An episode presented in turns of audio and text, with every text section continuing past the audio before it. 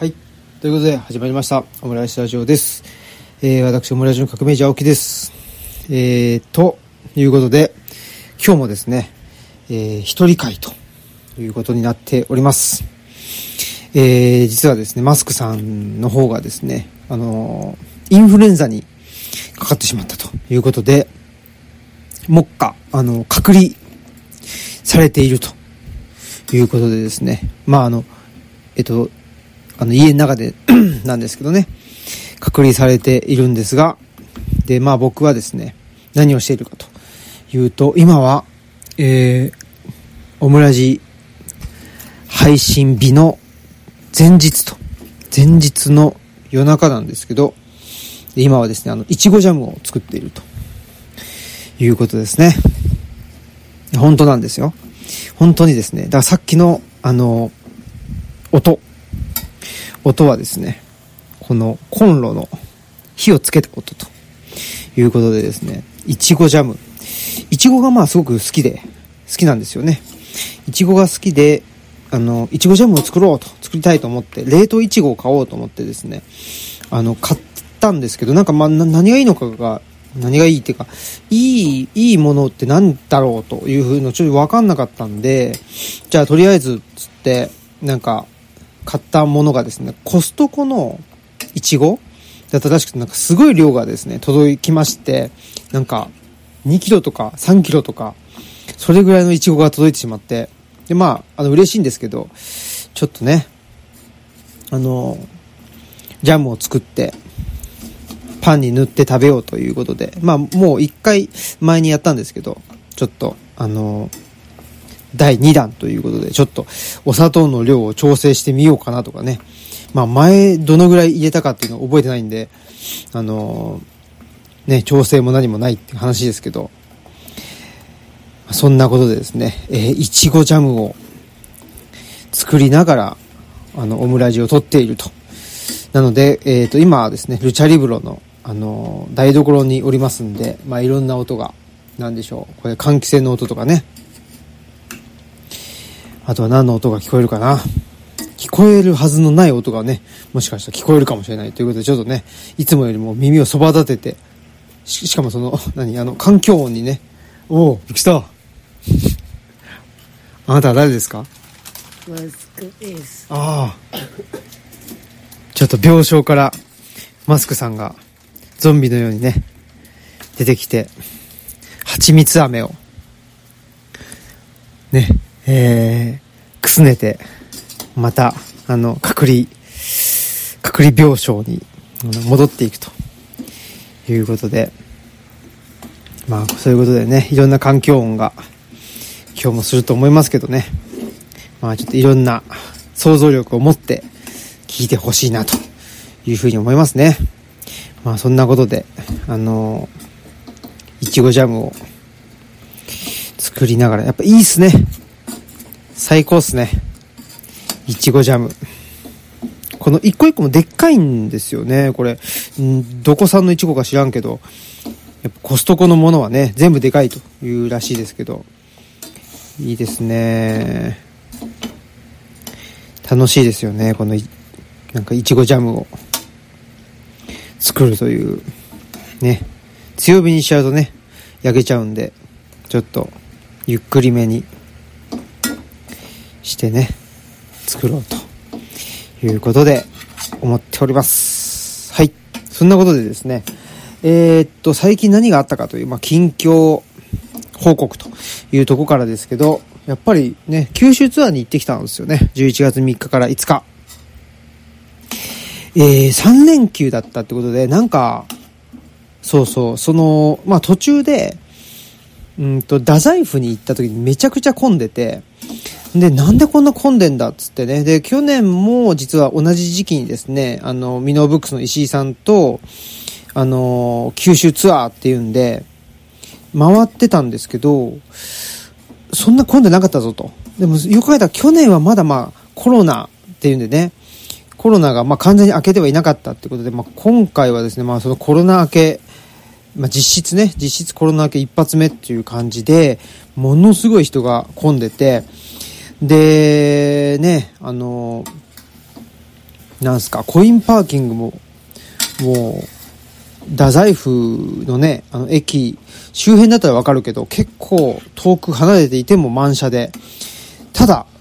ですね、あの、太宰府の中心街にですね、なぜか空車の、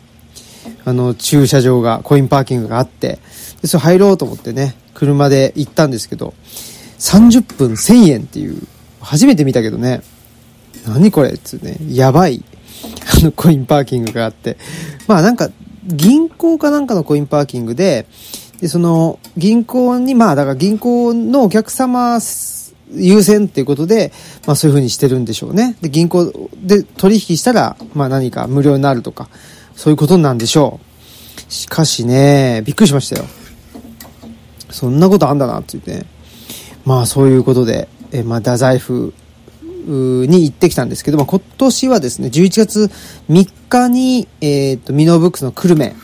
ね、久留米も初めてかな行ったのは、えー、久留米店に行きまして、ミノーブックスのね、本店は浮橋にあるんですけど、えー、2店目、2号店ということで行きまして、で、その次の日が、えー、っと、夏目書店さんの古賀店、こちらもね、2号店。あの、去年はね、斎藤崎っていう、まあ、博多湾を通ってですね、博多港から船でね、行ったというのが、鴻島さんとのね、往復書館作る人になるために、にも書きましたけどね。まあすごい、なんていうのかな。まあもともと米軍基地があったのかなっていうことですごい、なんか、あのー、レトロめな、あの、マンションが建ってたりね、可愛いんですよ。そんな、まあ、斎藤崎だったんですけど、今回はね、古賀という、まあ、福岡、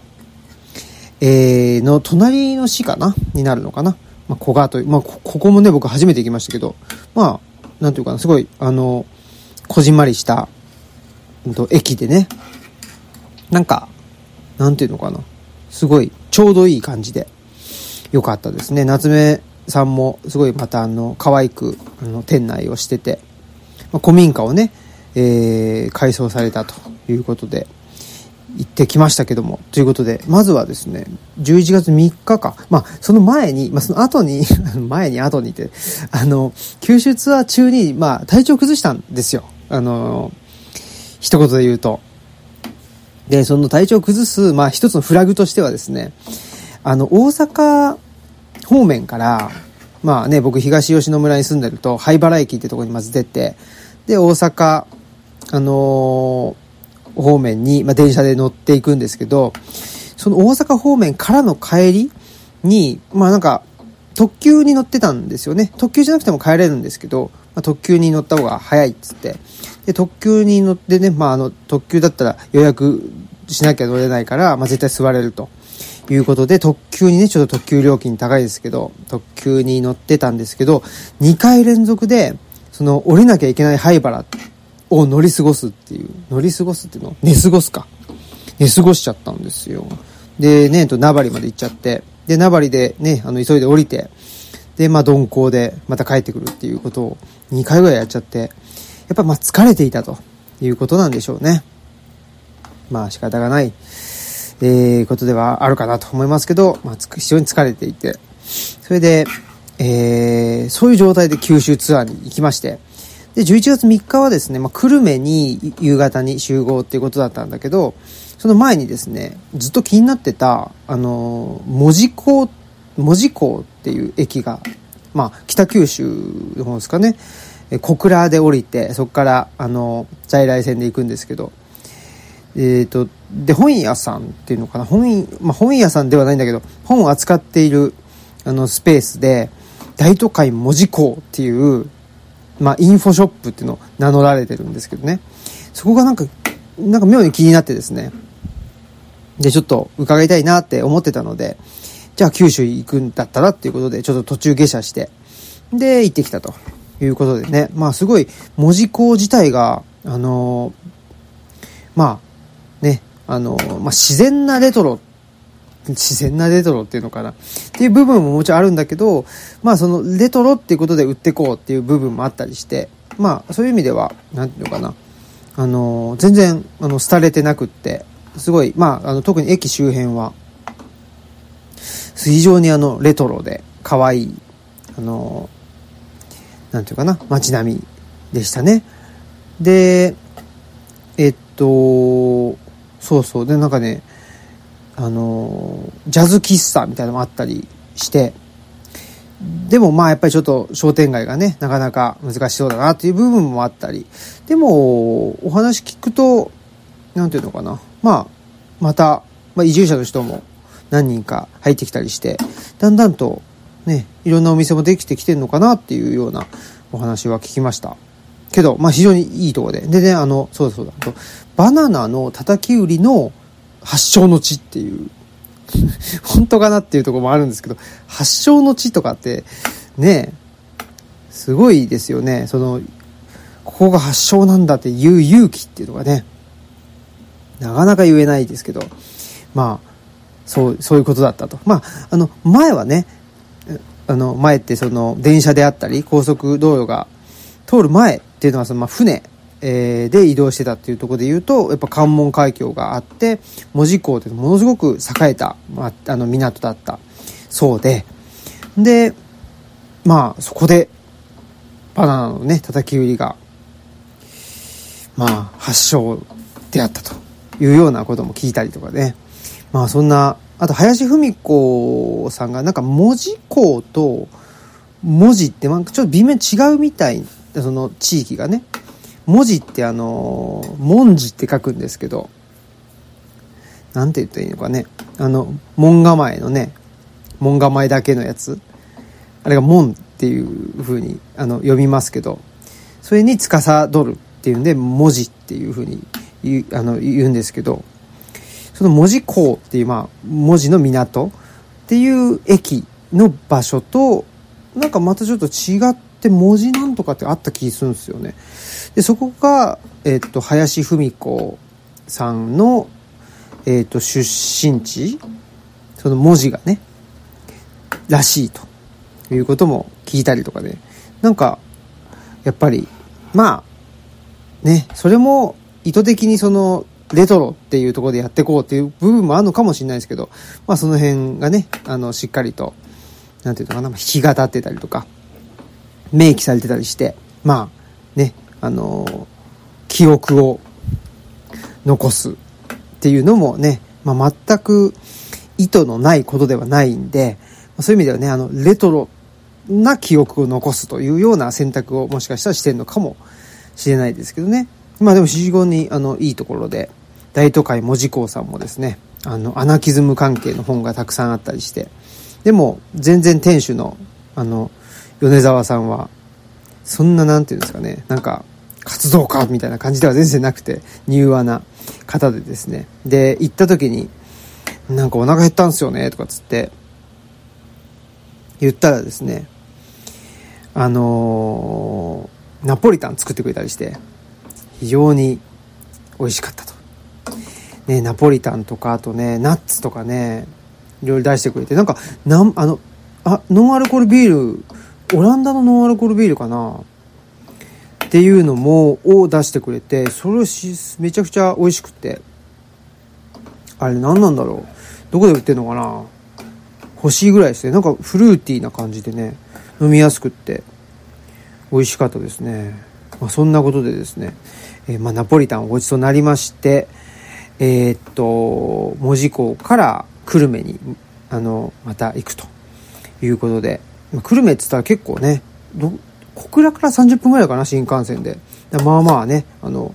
距離があったんですけど、で、小倉で鴻島さんと合流して、で、ミノーブックスのね、石井さんに迎えに来てもらって、で、トークイベントに行ったということなんですけど、まあ問題はですね、そのトークイベントの前に、なんかまあ屋台でちゃんぽんが食えるっつうね、情報が入って、でまあそれはやっぱりね、ちょっとまあ僕もお腹空いてナポリナポリタンを食べてて、で、まあ、ナポリタン美味しかったんですけど、まあね、全然、あの、ちゃんぽんも入るぐらいの感じだったから、あ、じゃあ行こうかな、つって、二人でね、鴻島さんと屋台に出かけたわけですけど、まあ、まあ、当たり前っちゃ当たり前かもしれないけど、まあ、しっかりですね。あの、あ、屋台は、その、なんつうの？あの、なんか、焼いて出してくれるみたいな、その、イカとか、そういう魚介系もそうだし、お肉も、焼いて出してくれるし、まあ、えっ、と、お酒も出してくれるというようなことですね。で、で、ちゃんぽんだから、なんかちょっと、なんていうんですか、あの、居酒屋のメニューとかってちょっとミニサイズだったりするかなっていうふうに思う人もいるかもしれないですけど、僕もちょっとそういうふうに思ってた部分もあったんだけど、もうちゃんとしっかり、あのー、一杯、もう、めちゃくちゃボリューミーなですね、ちゃんぽんをいただきまして、まあそこは美味しかったんですよね。まあもちろんもちろん美味しくって、で、トーク、トークをしてですね、で、まあトークの方は、あのー、同時配信してるんで、そっちをね、聞いてもらえたらいいんですけど、で終わってから、あの、石井さん行きつけのね、深夜食堂みたいなとこがあるということで行ったら、いや僕、あれと行ったことない感じでしたね。なんか、なんて言ったらいいんだろうね。まあでも、あの、僕も好きな、あの、NHK の、なんだったっけ、ドキュメント72時間かな？とかでね、なんか赤羽の、あの、おでん屋さんの72時間をずっとね、あの、定点カメラでなんか追いかけたみたいな、そういうのドキュメンタリーがあったりしますけど、ああいうの大好きなんですけど、ああいうなんか、とこに出てきそうな感じ？で、本当に元気な、まあ、おばちゃん、おばあちゃんたちがやっててですね。で、まあ、美味しくって、ただ結構やっぱり僕ね、その疲れてるし、その食べ物気をつけてたんですよ。気をつけて、でね、あのもう食べ物気をつけて、で、僕が食べきれそうもないのはもう全部あの、小島さんにあげちゃうっつって、で、食べてとか言って、で、食べてもらってたりしてたんですけど、やっぱりなんかね、最後の方にね、ホルモンと、あの、天ぷらを、あのー、ね、これも食べなみたいな感じで出してくれて、あれがちょっとやっぱり、ね、まあ、ね、なんか無限にもできないしっていうところもあって、いやーっつってね、いただきますとか言って、まあ食べちゃって、そう、あれもちょっと、なんかとどめ感があったなっていうことは思ったり、あと豚汁が、僕のイメージするっていうか、まあ多分ほぼほぼみんながイメージする豚汁じゃなくて、なんか、ちゃんぽんの麺がないみたいなやつが豚汁として出てきて、すごいなんか具も、まあ、具沢山で、もちろん美味しいんですけど、なかなかね、ね豚汁こんな感じなの？っていう感じで、びっくりして、ほんとね、ちゃんぽんの麺がないやつでしたね。まあ美味しかったですけど。っていうのがあったりとか、なんかいろいろあったな。そんで、まあそれでもう、めちゃくちゃお腹いっぱいなところで、でね、もう一個ね、やっぱ隠された、隠されたっていうのが要因としては、で、その後、あの、久留米温泉行って、で、久留米温泉で泊まれるんですよね。で泊まったんですけど、その久留米温泉のやっぱ温泉のパワーが、やっぱり強いっていうかね、まあ、つまりいい温泉ってことなんだけど、いい温泉のパワーになんか負けたっていう感じはしますね。最終的には。うん。そんなことでですね、翌朝からもうずっとね、あのー、戻し、戻され、戻されがよくわかんないですけど、まあね、ちょっともう、あのトイレとね、ちょっとあの、マイフレンド状態な感じで、もう朝からずっとですね、ぐったりして、で、もチェックアウトの時間もちょっとだけでもね、遅らせてもらって、で、ちょ、もうできる限り寝てるみたいな感じで、もちろんもう水しか、あの口には入らないし、喉は通らないしっていう感じで、ね、なかなかのヘビーな状態になりまして、それで、ね、まあ、あの、2日目はですね、まあ、夏目書店さんに向かうわけですけど、ね、えー、まあ、なかなかもう僕もしんどそうだっていうことで、まあ、石井さんが迎えに来てくれて、もうね、後部座席で、ね、寝てなはれということで、ミノーブックスからあのクッションとか持ってきてくれたりね、あとはその薬局でああの胃薬をね、あの、買ってくれたりとかしてましてで、僕はもうほとんど後部座席寝てて、で、もう寝てるっていうのも寝っ転がってるわけじゃなくて、もう、なんていうんですか、あの睡眠をとっているということなので、その間ですね、えー、石井さんと小島さんが何を喋ってたかとかも全然わからず、まあ、あのだから2日目はもうほぼほぼ移動だったし、寝てたということですね。ただですね、昼間に、あのトラキツネっていう福岡にの、あの、塾があって、そこをやってる鳥羽和久さんかな？っていうね、えー、親時々子供とかね、そういう本も書かれている、今、本当に飛ぶ鳥を落とす勢いの、まあ、塾の先生でもあり、作家さんでもありという方なんですけど、その鳥羽さんとね、あの、鴻島さんが、まあ、直接の面識はなかったのかもしれないけど、まあ、ツイッター上でつながりがあるということで、あの、鴻島さんがね、あの、持ち前の、持ち前の明るさで、あの、連絡を取ってくれて、それでちょっとね、僕もお会いできることになったんですけど、まあね、で、まあ、鳥羽さんに お会いしたんだけど、僕もすんごい体調悪くて、ね、なかなか、まあね、そういう時でも、やっぱり、あの、鴻島さんね、あの、喋ってくれるから、非常に、あの、ありがたいんですけど、そんなんで、鳥羽さんとせっかくね、合流して、ね、ちょっと、あの、塾のね、授業と授業の合間っていうことで、本当に3、40分しか時間ない中でね、取っていただいて、時間を、だったんですけど、もうほぼほぼ喋れず、残念ということでですね、えー、ぜひまたね、本当に福岡の大堀公園っていう、すごくいい公園の、本当にすぐのところにあって、1階が、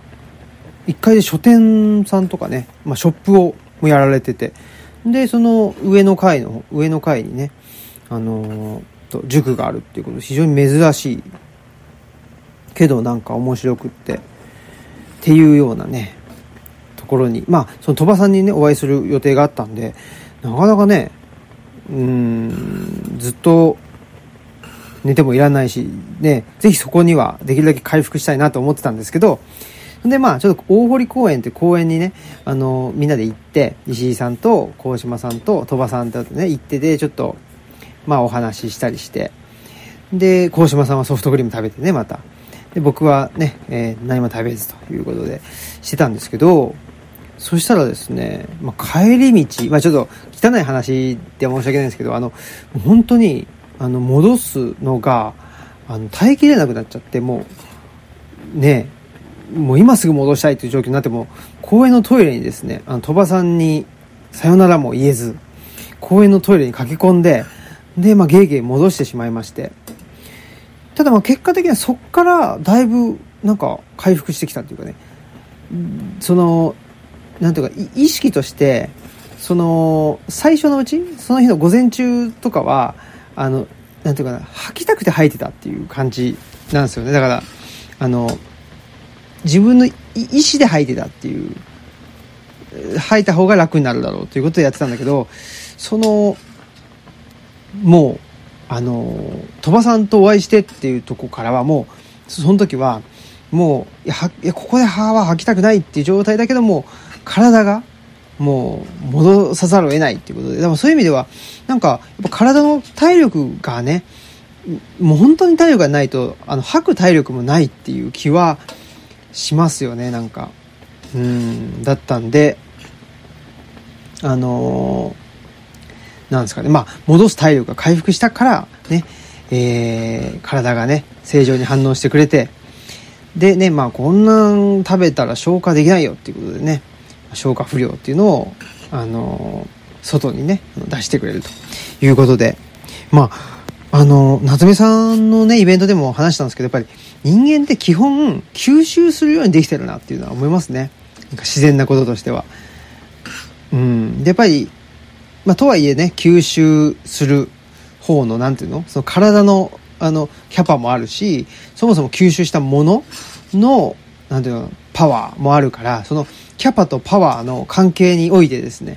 あのそれが処理できるかできないかっていうのが決まってくるわけだけど、やっぱりその、インプットの部分、食べるとか飲むとか、まあいろいろあると思うんですけど、そういうものって基本、なんていうかな、あん、あんまり限度を考えずに入れようとしてくるっていうね、ところはあって、うん。でも出すのってやっぱり相当意識が必要。意識しないと出せないっていうね。まあその意識って、まあ体が意識っていう部分も含めてね、その脳の、あのー、まあ言語化できるとかね、そういう意識っていう話だけではなくて、もっと広い意味でのあの、体が気づいてるみたいなことも含めてのね、意識ですけど、なんかやっぱりそんな気がしますよね。だからそういう意味では、まあ、今回のあのトークイベントのテーマっていうのは、まあ、あの作る人になるためにっていう、まあそういうね、小島さんと往復書簡出したから、そういうテーマでもあるんですけど、やっぱり作るっていうのはもしかしたら、なんかまあ自然なものの、自然なことのような気はするが、っぱりちょっと、うん、何かしら、なんていうのかな、溜め込むとかね、っていう方が、もしかしたら人として生き物としては自然なんじゃないか。何か使うっ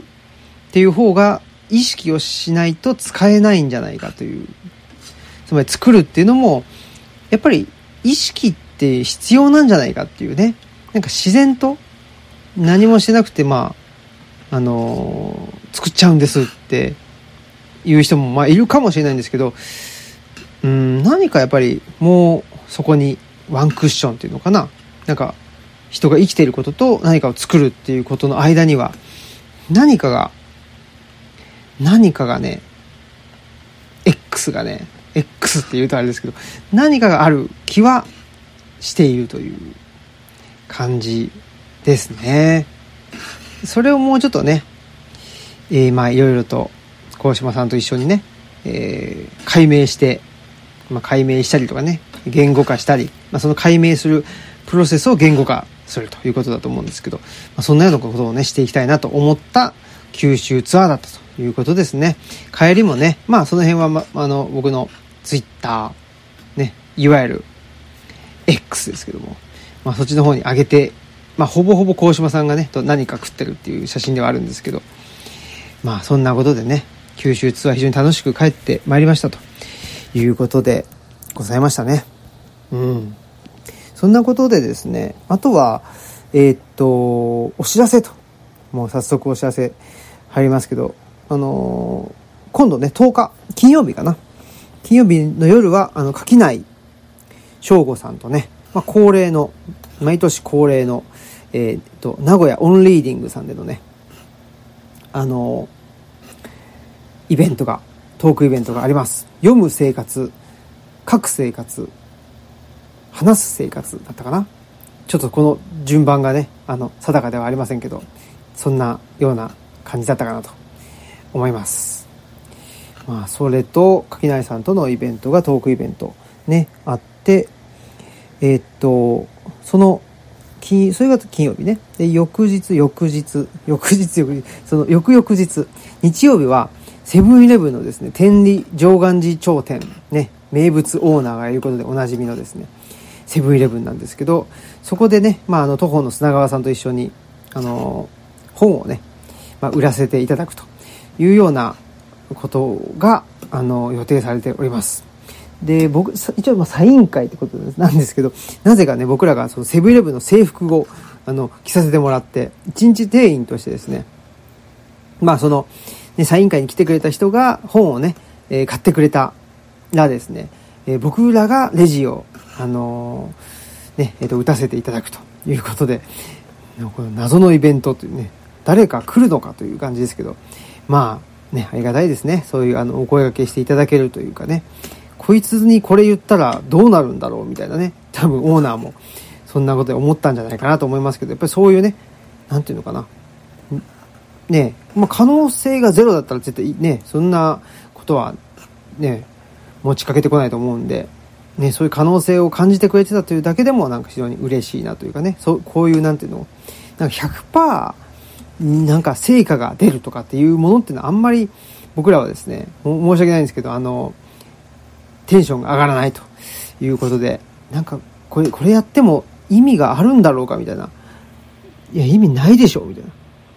な。でもなんか楽しそうだからやってみようかみたいなのが一番テンションが上がるっていう感じのものですね、僕らはね。まあそんなことで非常に楽しみにしてね、おります。まあ金曜日とね、日曜日。金曜日は垣内さんとオンリーディングさんで名古屋です。で、えー、日曜日はセブンイレブン、天、天理上岸寺頂店なので、天理ね、天理市です。奈良県ね。まあそんなことがございますと。で、あとイベントことで言うと、高知にもまたですね、その翌週に行きまして、高知はまた、ね、え前回のあの、鴻島さんといったイベントのね、興奮冷めやらぬうちにですね、えー、また裁縫が決まりまして、アメ風食堂さんで山岳ノート4ですね、最新刊の、あの、まあ、読書会というふうに、えー、していただいているということでね、まあ、あの、ちょっと、なんていうかな、トークイベントというよりも少し、あの、アットホームなというかね、キャパ少なめで、なんかちょっと皆さんがなんかお話できるような会がいい、いいなと思って、そういうふうにね、あの、店主の伊藤さんにお伝えしたというような感じですね。はい。よし。じゃあ、そしたらちょっとこれで一旦、あの、いちごジャムはですね、トロトロになって、本当はやっぱり煮詰めたいっていうこの欲望はありますよね。このいちごが含んでいるこの水分だけでだいぶね、水分多くって、これだとちょっとシロップ的な感じになるんですけど、なかなかまあね、その砂糖の量もそんなに、多分これ砂糖の量をもっと入れると、もっとね、もっとしか言ってないけど、あの、とろーりになってくるんでしょうけど、やっぱりちょっとね、とろーり感がないんだけど、まあ、まあいいか。まあいいかという感じで、ちょっと置いとこう。はい、蓋して。蓋したら冷めないか。冷ましたいからね。よし。いやいいですね。ジャムを作ると。いうことで、よいしょ。そしたら、移動して、今日はですね、そのマスクさんが、あのインフルエンザということなので、あの別々の場所にね、部屋に寝るということで、こはい。この音はストーブのね、えー、灯油ストーブなんですけどね、灯油ストーブのスイッチを入れた音ですね。うん。やっぱり、ねなんか、さっきも実は関消防の高松さんと、うちの慎吾と、ね、まあ、あの、そうだよ。だからさっき 一本収録した後ね、に、このオムラジ一人会を収録してるんですけど、まあやっぱりね、あの、灯油ストーブとか、ペレットストーブとか、まあ、うん、いいんですけど、いいっていうか、その、温まるからね、いいんだけど、やっぱりちょっと、なんつったらいいんですかね、違いますよねっていうのがあって、でも何と違うかっていうとね、やっぱり薪はやっぱり特別だなっていう気しますね。なんかまあ、うーん、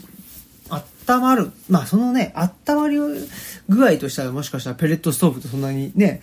変わんないのかもしれないですけど、なんかやっぱり不思議なね、不思議な魅力というか不思議な魔力というかね、そういうのがありますよね。だからやっぱりそこなんでしょうね。あの、さっきのね、何ですか？人が作るという、その行為、それをする、なんか、その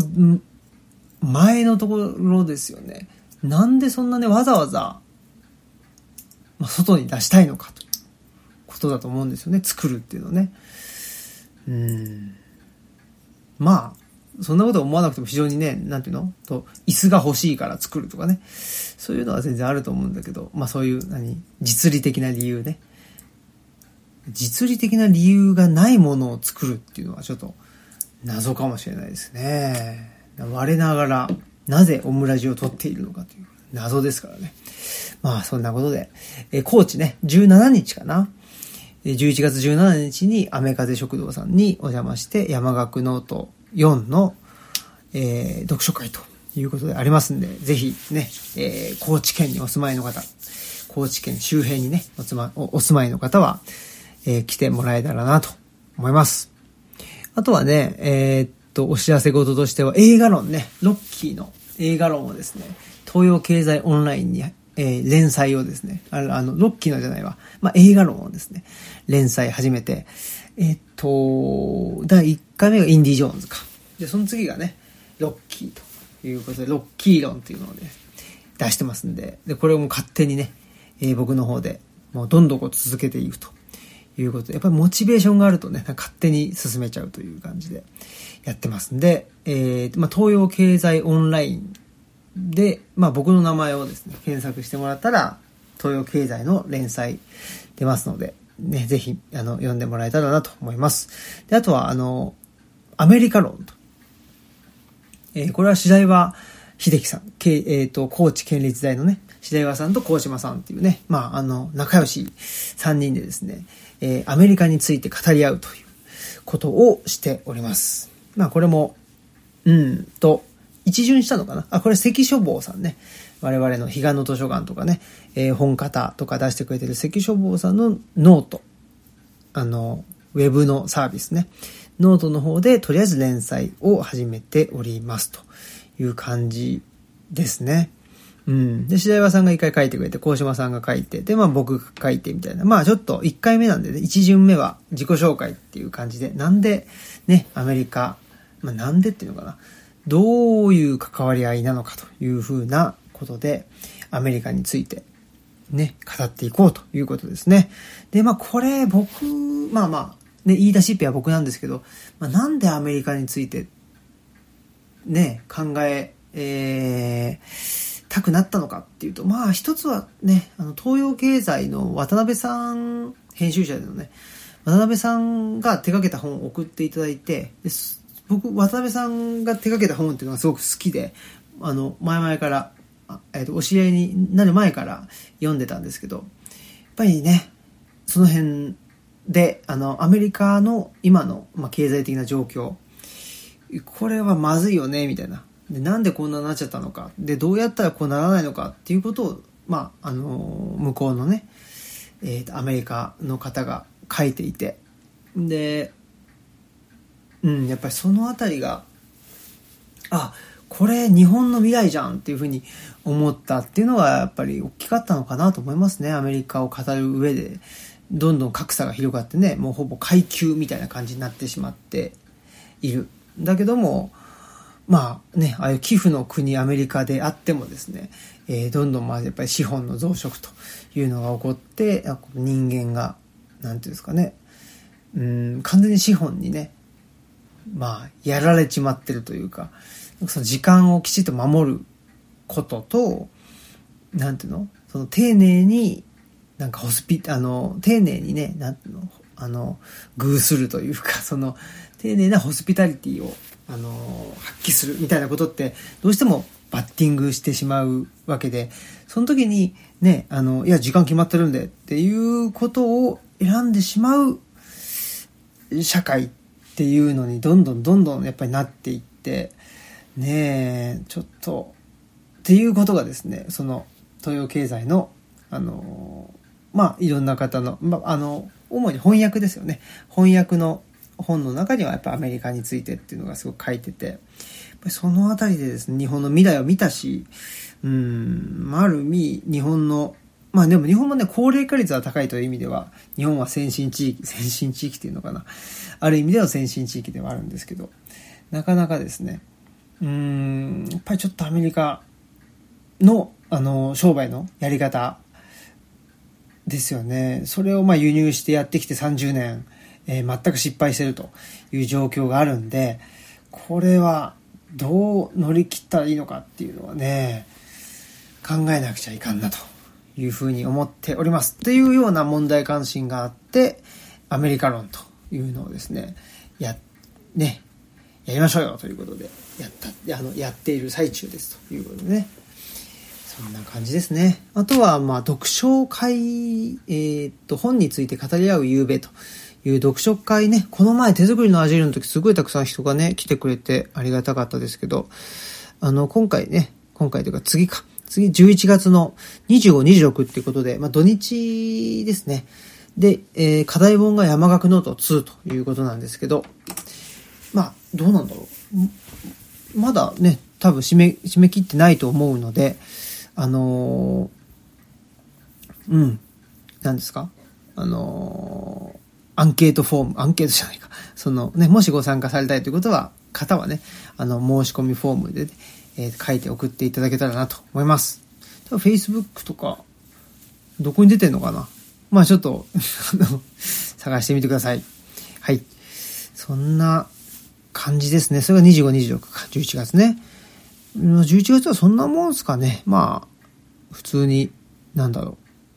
あの、まあまたね、いろんな収録もあったり、どっかに出かけていったりということで、まあちょっとね、あの、休んだ方がいいということで、いや、本当になんか最近自分でもそう思ってきましたね。休んだ方がいい。ただね、な、まあ、ただねって、なんか変な言い訳、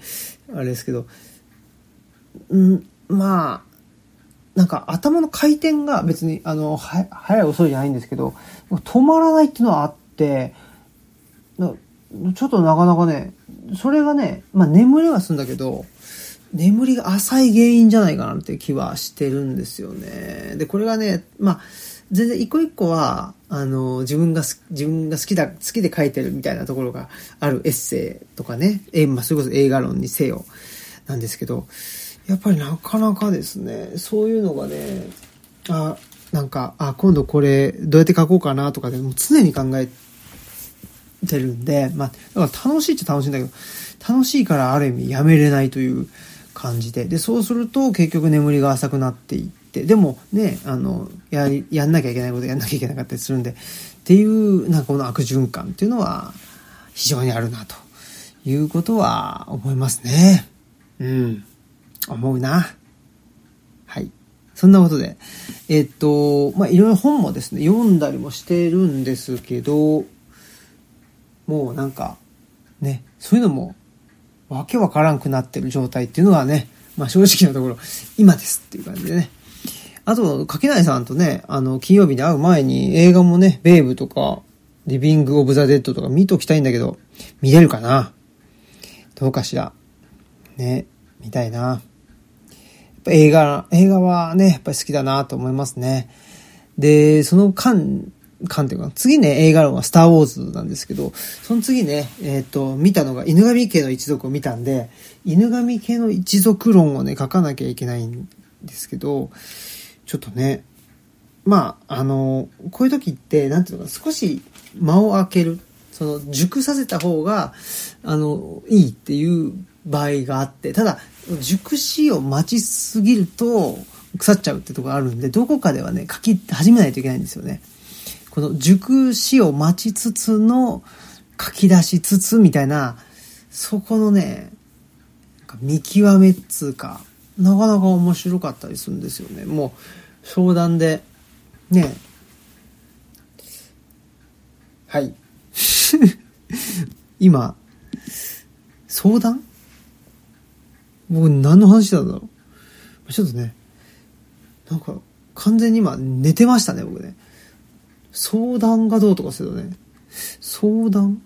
何の話なんだろうな。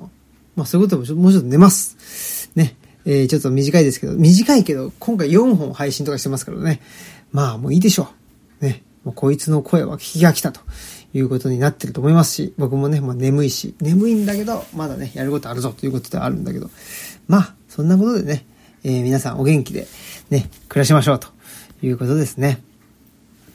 はい。そうそうだ。あれですね、犬神家の それ結構前に話してたかな。ちょっと記憶がね、曖昧とか、記憶が飛んでますけど。まあ、そんなことで、えー、今日は短めでしたけどね。本当はね、だからあの、米米クラブ論をね、まあツイッターでもね、ちょっと、あの、連投してたんですけどね。米米論をね、語りたいとこではあるんですけど、米米の、あの、肝は、ベースボンであるっていうね。ベースのボンさん。ベースのボンさんがリーダーなんですよね、本当はね。あの、カール・スモーキー石井ことてっぺいちゃんでもなければですね、えー、米米の神ことジェームス・オノダでもないという。ベースのボン。ね。これだけでも、ぜひ、あのー、覚えて帰ってください。えー、ベースのボンです。はい。そんなことで、えー、っと、また、ね。まあ、名古屋近郊の方はぜひ、ね、垣内さんとの、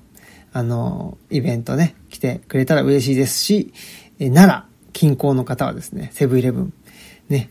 えー、名物オーナーね、奈良原オーナーもいますんで、ぜひね、あの、奈良原さんにね、あの、お声掛けいただいたらなと思いますし、あとはね、えー、17日には高知行きますんで、ぜひね、えー、お話できるとありがたいなと思っております。ちょっと僕もね、えー、無理しすぎないようにして、うん、それはなかなか難しいんだよね。なんかね、かけないさんも心配してくれてるみたいですけど、なかなか難しいということではありますけど、そんなことでね、終わりましょう。皆さんも、まあ、あの、良い一週間をね、えー、お過ごしください。たくさんね、あの、オムラジ配信しましたけどね、えー、すいませんでしたと。いうことと、ね、ちょっと今日僕一人になっちゃってね、あんまりだ、あんまりつうかなんかね、反響がね、反響が、反響があったんですよ。山村夫婦砲弾やっぱりいいですよね、ってね。その、僕のね、一人会が配信された、その、翌週ぐらいに言われたんでね、ああ、そういうことかと、ね、あの、理解しましたんで、まあ、あの、早めにね、切り上げたいと思います。そんなことで、えー、じゃあ、一人会、終わりということでね、えー、皆さん、あの、元気にお過ごしください。では、さよなら。